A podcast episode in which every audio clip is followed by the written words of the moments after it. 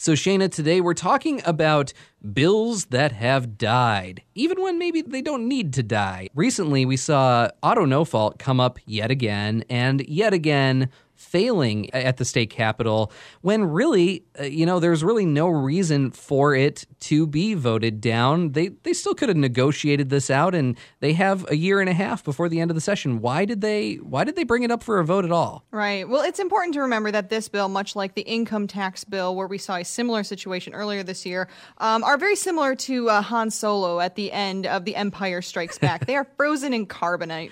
They are hanging around and waiting for somebody to come in and rescue them. Well, Calrissian, did he survive? Yes, he's alive. Yeah, suspended animation, yes. Exactly. But as to why this happened, really it kind of boils down to a strategy by Speaker of the House Tom Leonard.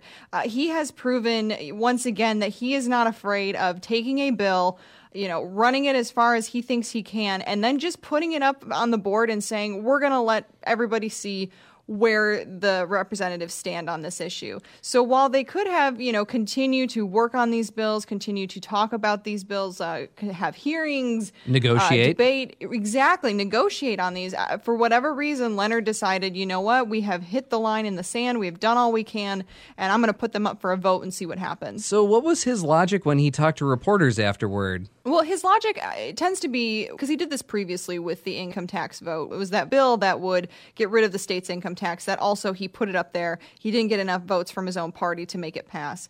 Emily Lawler from MLive um, during a scrum after the vote asked him, "Is this your strategy right now? What are you doing here?" And this was his answer. I've been saying for over a month, guys. I, I've been very clear that Democrats all they needed to do was produce 10 to 15 votes. Ah, it's the Democrats' fault. Exactly, and that was kind of a classic uh, answer non-answer, right? Where he's not really saying, you know, this is this is part of my strategery, you know, this is this is what I'm doing here. Uh, but even leading up to this vote, a lot of people were constantly asking him, you know, are you willing to put this up for a vote if you know it will fail? And he was very coy about it. Uh, he wouldn't say for sure, but it seems like you know, once is you know something that happened, twice you're starting a trend. What's interesting to me is I covered No Fault at the state capitol for a few years. And it, again, it was one of those bills that came up and it always failed. But I cannot imagine someone like Jase Bolger, who was the speaker two speakers ago, ever doing this. I mean, he would take votes, he would put bills on the board and make people make that really tough decision of yes or no. But if he saw that it was going to fail, you know, he would take it off the board. That way you don't get that bad headline at the end of the day Bill fails, Bill dead, that sort of thing. And to me, I don't really understand why you would want that.